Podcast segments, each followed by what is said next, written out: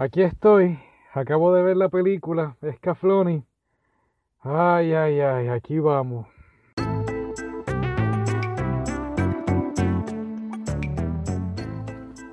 Saludos amigos, te habla tu delirante otaku y acabo de ver Escaflón, la película. Y tengo mucho que decir sobre esta película, pero vamos al grano. Esto es basado en un anime de 1996 que fueron de 26 episodios. hice un review del anime, el anime está buenísimo, como te dije, son 26 episodios, muchos personajes, muchas cosas ocurriendo. Y ahora imagínate una película de una hora y 30 minutos creo que eran, una, una película que trataran de poner todos esos 26 episodios en una película. Yep, así mismo fue esta película. Pero nada, para empezar la película fue hecha en el año 2000 y estaba buscando en internet, tiene dos títulos, o sea, se llama Escafloni, pero tiene como un subtítulo que se dice Escafloni, A Girl in Gaia, una niña en, en Gaia, que era la tierra donde donde ella se había teletransportado. Pero vamos a imaginar que nadie ha visto el anime, nadie ha visto la película. Vamos a empezar desde cero.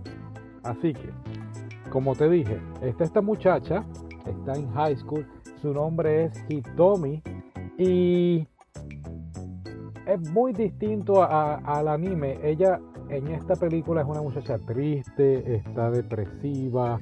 Eh, yo diría que hasta hizo un comentario de que se quería suicidar, no, no me acuerdo bien ahora, o dijo un comentario de que se quería desaparecer, tú sabes, cuando ves un anime en japonés y con los subtítulos en inglés, entonces tú lo traduces aquí en español y dices, no, eso no fue lo que dijo, pero a lo mejor quizás el que estaba haciendo la traducción en los subtítulos quiso ponerlo un poquito más bonito.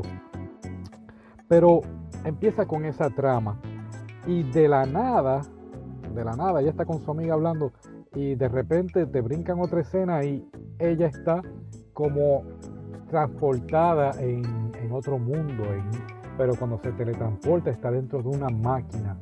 Y esa máquina pues termina siendo lo que es el escaflón o el escafloni.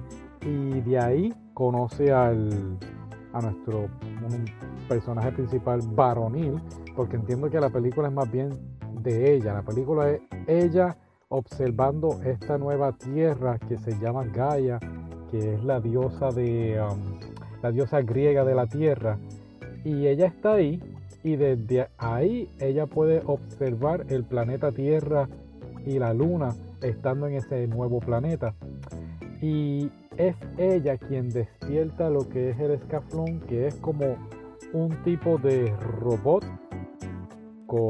con, espada y toda la cosa.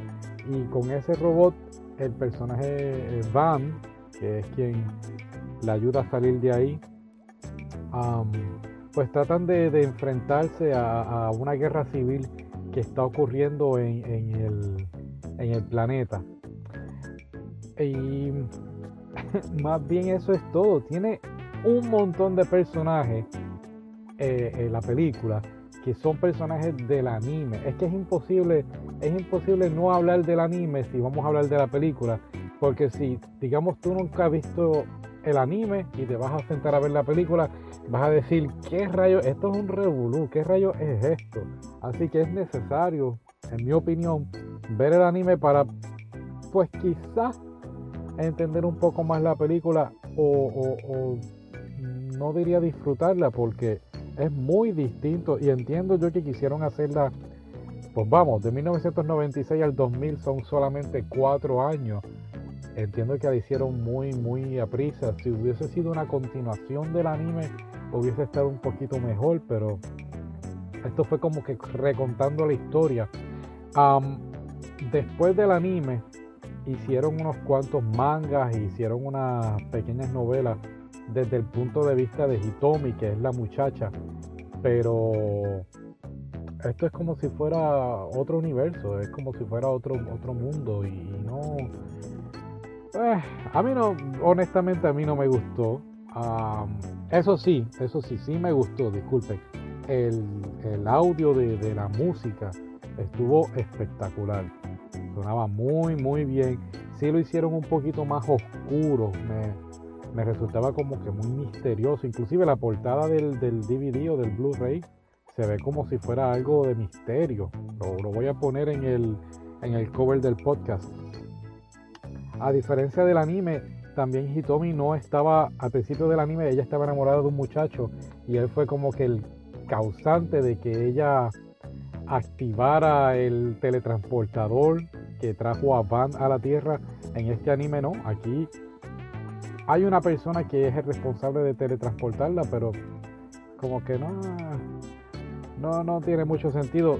Tiene sentido en el sentido de que ella despertó escaflones, pero fuera de eso, ella era más bien una persona, un espectador. En el anime, ella tenía un poquito más de.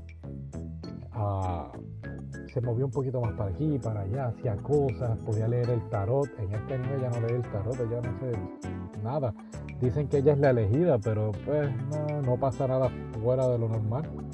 Y entiendo que para una película de un buen anime, que fueron 26 episodios, una película muy, muy corta, muy y a la misma vez querían imponerte todos los personajes que salieron en todo el anime, los ponían. Y si no los ponían, caminaban por un lado y ah, ah, mira quién está ahí. No, pero no va a participar. No, no. Oh, ok, ok.